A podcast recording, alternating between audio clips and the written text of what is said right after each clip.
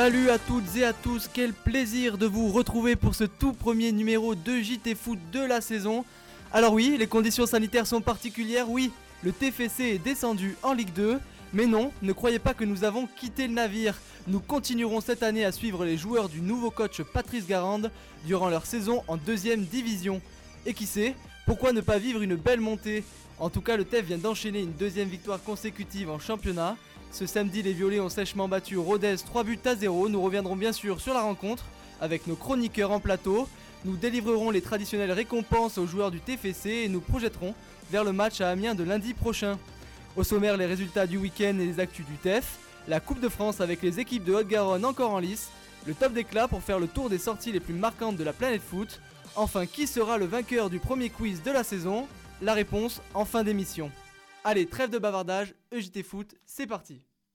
Avec moi en plateau, Axel et Thomas, ça va les gars ? Ouais, ça va et toi ? Yes. On commence de suite par les actus autour du club toulousain de cette semaine. C'est l'heure du TEF Actu préparé par Axel.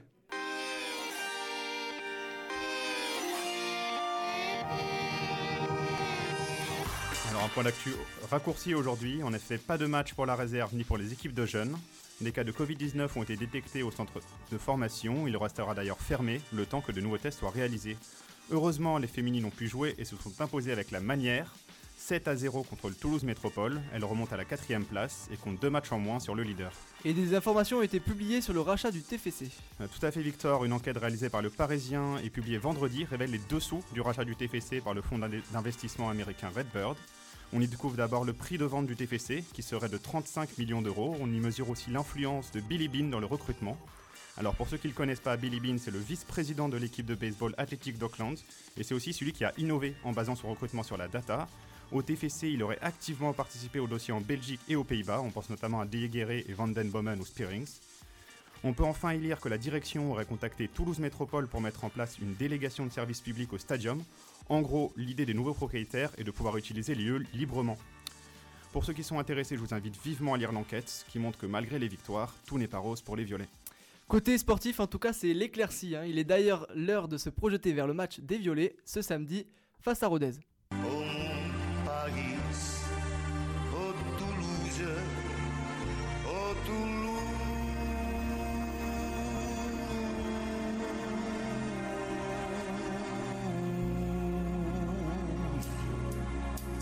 Samedi à 19h, les joueurs de Patrice Garande se sont imposés pour la deuxième fois consécutive en Ligue 2 face à Rodez dans un derby occitan que les Violets ont plutôt maîtrisé. Les coéquipiers du capitaine Ruben Gabrielsen n'ont pas perdu en championnat depuis 6 matchs. Un bilan qui fait du bien aux joueurs et au staff, mais qui met surtout du baume au cœur des supporters. D'ailleurs Thomas, tu es allé les rencontrer à la fin de la rencontre samedi ? Et non, malheureusement, merci le Covid. À défaut de pouvoir venir vous demander directement au pied du stadium comment vous avez trouvé les violets face à Rodez, on a été contraint de recueillir vos réactions d'après-match à distance. On commence avec Laurie, fervente supportrice du TEF, qui était au stade samedi. Peut-être que ce match-là, si on avait joué en début de championnat, on l'aurait perdu. Donc là, c'est pas le cas. On a vu un nouveau visage de l'équipe, ça monte petit à petit en puissance. Les compartiments du jeu, on était quand même supérieurs. On a vu des combinaisons qu'on n'avait plus l'habitude de voir. On a vraiment pu revoir un semblant de football au stadium et ça fait vraiment plaisir, quoi. Donc j'espère qu'on va rester sur cette dynamique-là. Les hommes de Patrice Garande commencent à jouer en équipe, c'est bien, mais c'est loin d'être suffisant pour JB James, le fondateur du site lesviolets.com. Heureusement que Toulouse enchaîne quand même des victoires en Ligue 2. Heureusement que Toulouse bat Rodez. Il n'y a pas d'exploit dans ça. Pas d'exploit, c'est sûr, mais qu'a-t-il pensé du fond de jeu des Toulousains ? J'ai pas aimé notre fin de première mi-temps où on faisait plus rien du tout. J'ai pas aimé la fin de match où on a laissé Rodez jouer. Je sais pas, Patrice Garande dit que c'était un manque de sérénité. Je sais pas si c'est un manque de sérénité ou on est peut-être replongé dans certains démons. Je sais pas, mais en tout cas, j'ai pas vu un TFC complètement à 100% souverain. Donc en fait, c'est bien, il faut le dire. On revient de très loin, mais le TFC a changé, le TFC est ambitieux, et j'ai envie de dire, on a retrouvé une certaine normalité. Alors, suite à une saison catastrophique l'année dernière, on s'en sait bien tous, c'est sûr qu'enchaîner 6 matchs sans défaite, c'est d'avoir la vie en rose, comme nous l'explique Marie. Pour moi, c'est beaucoup mieux qu'au début de saison, quoi. Il y a un groupe qui est né, qui s'est créé. C'est vrai qu'au début, j'étais sceptique pour l'entraîneur. Mais je vois qu'au fil des matchs, il arrive à donner la motivation aux joueurs. Et puis, les résultats commencent à arriver et moi, personnellement, je suis très heureuse, quoi. Pour moi, c'est une satisfaction. Marie n'a pas eu la chance de pouvoir apprécier ce succès depuis les tribunes. Le TFC a instauré un roulement pour partager les 1000 places aux abonnés. Laurie nous raconte le côté frustrant du couvre-feu qui lui a gâché la fin de rencontre. J'étais un petit peu pas déçue, mais je restais un petit peu sur ma faim parce que moi je suis jamais partie en fait du stadium en cours de match, même les fois où on perdait, où on se prenait des tolls, des 0,3 ou des 0,5, je suis toujours restée jusqu'à la fin. Donc là, le fait de partir à la 70e minute, alors qu'on mène, si tu veux, 2-0, je me suis retournée plusieurs fois avant de partir et de prendre la porte pour vraiment me retourner, ne plus voir le terrain. Vivement que tout cela cesse pour qu'on puisse retourner tous au stade et pourquoi pas vivre ensemble une nouvelle victoire du TFC. Merci Thomas. Allez, on revient sur ce derby occitan remporté par le TEF 3-0. Une rencontre maîtrisée. Le milieu de terrain belge arrivé à l'intersaison, Brecht Dejaegere a ouvert le score suite à un bon centre de Steven Moreira dès la 12e minute. En seconde période, Kelvin Amian, sur un superbe coup franc, a doublé la mise avant qu'en toute fin de rencontre, alors que Rodez était bien plus entreprenant et aurait pu réduire la marque, Stijn Spierings ne conclut cette belle victoire du TEF sur pénalty. Nico, Simon, d'abord j'aimerais qu'on revienne sur ce derby en lui-même. On peut peut-être parler d'abord du secteur défensif qui est une des satisfactions de ce samedi. Oui, totalement. On a vu que l'année dernière, c'était quand même le secteur où on avait le plus de mal du côté de Toulouse.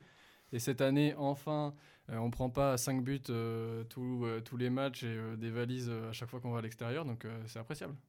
Oui, exactement. On a l'impression que Patrice Garande, il a trouvé la bonne formule en défense, avec notamment 5 défenseurs et 2 ailiers très hauts. Il a gardé cette composition depuis le début de la saison. Je crois que sur les 6 derniers matchs, Toulouse, c'est 2 buts encaissés et aucun but encaissé sur les 3 derniers matchs. Franchement, c'est solide défensivement. Ouais. Et dans les bonnes nouvelles également, il y a le rendement plus que satisfaisant des recrues. Je pense à Dejaegere, à Maxime Dupé dans les buts, mais aussi à Spierings par exemple. Est-ce que toi, Simon, tu penses que le TEF s'est renforcé cet été ? Qu'est-ce que tu penses des nouveaux ? Non, c'est sûr, il s'est renforcé, ça c'est indéniable. Il y a eu un gros travail qui a été fait cet été. Par la direction. Après, le bilan, il est quand même assez compliqué à faire parce que c'est assez tôt. Mais par exemple, voilà, Machado, on en parlait en défense, c'est quand même un joueur qui a apporté une certaine stabilité, même si c'est vrai qu'il est pas... Un peu d'expérience aussi. C'est un joueur, ça reste un joueur moyen, mais c'est un joueur qui apporte de la stabilité. Et puis au milieu, il y a quand même trois bonnes recrues, Dejaegere, van den Boomen et Spierings qui apporte quelque chose, quoi. Enfin, dans un milieu du TFC qui était quand même très... Ouais, et puis ils sont complémentaires, les trois. On les voit au milieu du terrain. Avec Manu Koné, ça tourne bien. Donc, il y a un bon milieu de terrain au niveau des recrues. Et le TEF, depuis les 2 défaites lors des 2 premières journées du championnat, on n'a plus perdu. Et il pointe à la 9e place à seulement 2 points du Dauphin. Après 8 journées, on peut déjà tirer un premier bilan provisoire de ce début de saison. Nico, est-ce que tu penses que le TEF a les armes pour aller chercher une montée en Ligue 1 ? Bien sûr qu'ils ont les armes. Après, il s'agira d'être constant toute la saison. Défensivement, déjà, on part sur une bonne assise. Ils ont inversé la spirale négative qu'il y avait eu depuis l'année dernière et qui durait avec les 2 premières défaites au début de saison. Là, ça s'est inversé. C'est sur les 5 derniers matchs, je crois que c'est la meilleure équipe de Ligue 2 pour l'instant avec 3 victoires. Ouais. Donc, pourquoi pas. Ils sont qu'à un point du premier barragiste pour l'instant. Donc, ils sont dans la course.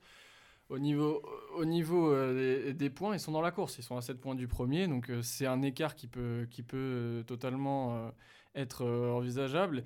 Ça peut remonter, mais il va falloir de la constance. Et ça, on sait que l'année dernière, c'était quand même un gros point noir.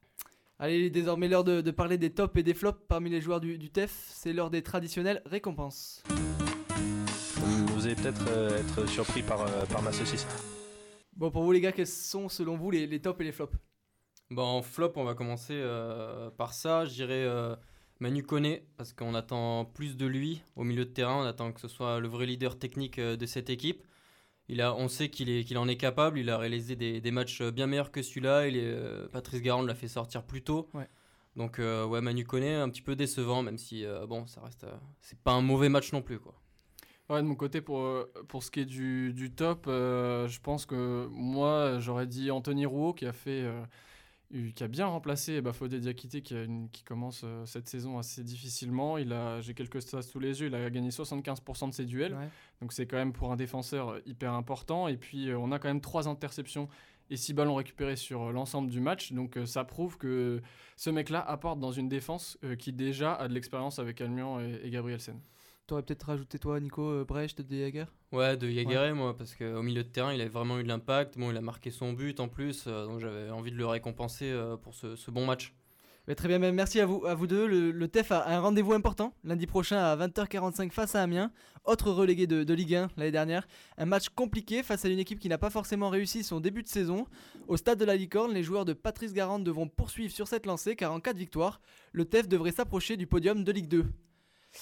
Et ce week-end, c'est la Coupe de France. Pour ce 6ème tour, 3 clubs de Haute-Garonne sont encore en compétition. Parmi eux, le Rangueil FC fait figure de petit poucé. Clément Terra. Oui, le Rangueil Football Club poursuit son parcours en Coupe de France. Le petit club toulousain de Régional 3 a éliminé Saint-Juéry, pensionnaire de Régional 2 au 5ème tour. Un petit exploit déjà qui place Rangueil en petit poucé du département. Dimanche à 14h, c'est Castelnau-le-Cresse en Régional 1 qu'il faudra battre pour que le rêve continue. Un match qui s'annonce difficile. Au même moment, en Ariège, Colomiers affrontera l'Uznac, actuellement 6e de leur poule en National 2. Les Hauts-Garonnais partent favoris. L'Uznac, toujours en reconstruction après sa montée avortée en Ligue 2 il y a 6 ans, réalise un très bon début de saison en Régional 1. Mais c'est bien l'US Castanet qui ouvre le bal samedi à 15h en recevant l'US Fabrègues. Les deux équipes se connaissent, elles évoluent ensemble dans la poule H de National 3, dominée justement par Castanet après seulement 6 journées. Il n'y aurait pas un 4e club de Haute-Garonne encore en lice ? Si, le TFC bien sûr, mais les équipes de Ligue 2 n'entrent en Coupe de France cette saison qu'au 8e tour. Donc il faudra attendre pour les voir et même si elle est infime, c'est sûrement l'unique chance pour le département de la Haute-Garonne de soulever le trophée. L'espoir fait vivre. Allez, on revient maintenant sur les déclarations choc de la planète foot avec Jean-Sian. Brésil ou pas, on bat les couilles. Ronaldinho, machin chouette... Rien à foutre. Allez, on commence avec Jürgen Klopp, c'est ça ? Ouais, salut Victor. Alors effectivement, on commence avec le coach de Liverpool qui a félicité Marcus Rashford, pourtant joueur de Manchester United, un des grands rivaux des Reds. Alors pourquoi ces félicitations ? Eh bien pour son programme d'aide alimentaire aux enfants démunis. What Marcus started there is absolutely incredible. It's so nice and I hope his mother is really proud of him. I don't know him, but even I am. Voilà, donc en gros, il dit que ce que Marcus fait est vraiment super, j'espère que sa mère est fière de lui. Je ne le connais pas, mais même moi, je le suis. Alors à EJT Foot, on ne connaît pas non plus la mère de Rashford, mais on sait qu'il a effectivement de quoi la rendre fière. Pour la deuxième décla, on continue dans les coachs, mais cette fois-ci en Ligue 1, avec la sortie de Villas-Boas sur Valbuena. Lundi, à la veille du match de Ligue des Champions de son équipe contre Manchester City, le coach marseillais a réagi à la pique de l'ancien joueur phocéen qui avait critiqué l'état d'esprit de l'OM après la défaite face à l'Olympiakos la semaine dernière. La réponse de Valbuena vient à côté de le résultat et de son assist à la dernière minute. C'est un match qui normalement finit au 0-0, mais peut finir aussi en 0 pour nous avec la chance de Dario et on a cette âme et cette solidarité. Alors ça, c'est rien à voir. Et d'un joueur expérimenté comme lui, j'attendais pas ça. Voilà, donc visiblement cette critique est assez mal passée du côté de Villas-Boas, qui a donc semblé assez déçu de l'ancien joueur marseillais. Et enfin, pour finir, on a une décla du défenseur du Barça, Samuel Umtiti. Alors lors d'une interview donnée au Canal Football Club, diffusée dimanche, il est revenu sur les blessures qui ont handicapé ses 2 dernières saisons, et aussi sur ce qui lui a permis de retrouver la forme. Et attention spoiler, la solution se trouve dans son assiette. Je suis devenu végane, je mange pas de viande, pas de poisson. Je fais vraiment attention à tout ça, toutes les protéines végétales, c'est ce qui me fait du bien. Les pâtes, j'en mange plus. Mon corps, je le sens beaucoup mieux, je dors mieux. En ayant arrêté de manger de la viande, du poisson, du lait, je me sens mieux. Et oui, vous ne rêvez pas, on a bien un footballeur de haut niveau qui est devenu végane. Alors, est-ce que ça vous surprend, vous, les gars ? Ah ouais, c'est assez inédit, non ? Ouais, je ne suis pas nutritionniste, mais c'est... j'ai pas d'exemple d'autres joueurs en tête. Je crois qu'aux États-Unis ça existe. D'accord, ok. Ouais, parce que personnellement, ça m'a surpris. Quoi. Moi, je suis plus surpris par Villas-Boas, en fait. Ah ouais okay, bah. Qui vient faire la morale à Valbuena, alors que Payet a flambé comme je sais pas quoi après la victoire au PSG. Et depuis, il s'est plus joué au foot. Quoi. Il a été un peu dur, Valbuena, quand même. Mais bon. On va pas débattre. C'est le jeu. Allez, le JT Foot touche à sa fin et il est désormais temps de conclure cette émission avec le traditionnel quiz. Et qui de mieux que le maître en la matière ? Allez Julien, c'est à toi de jouer.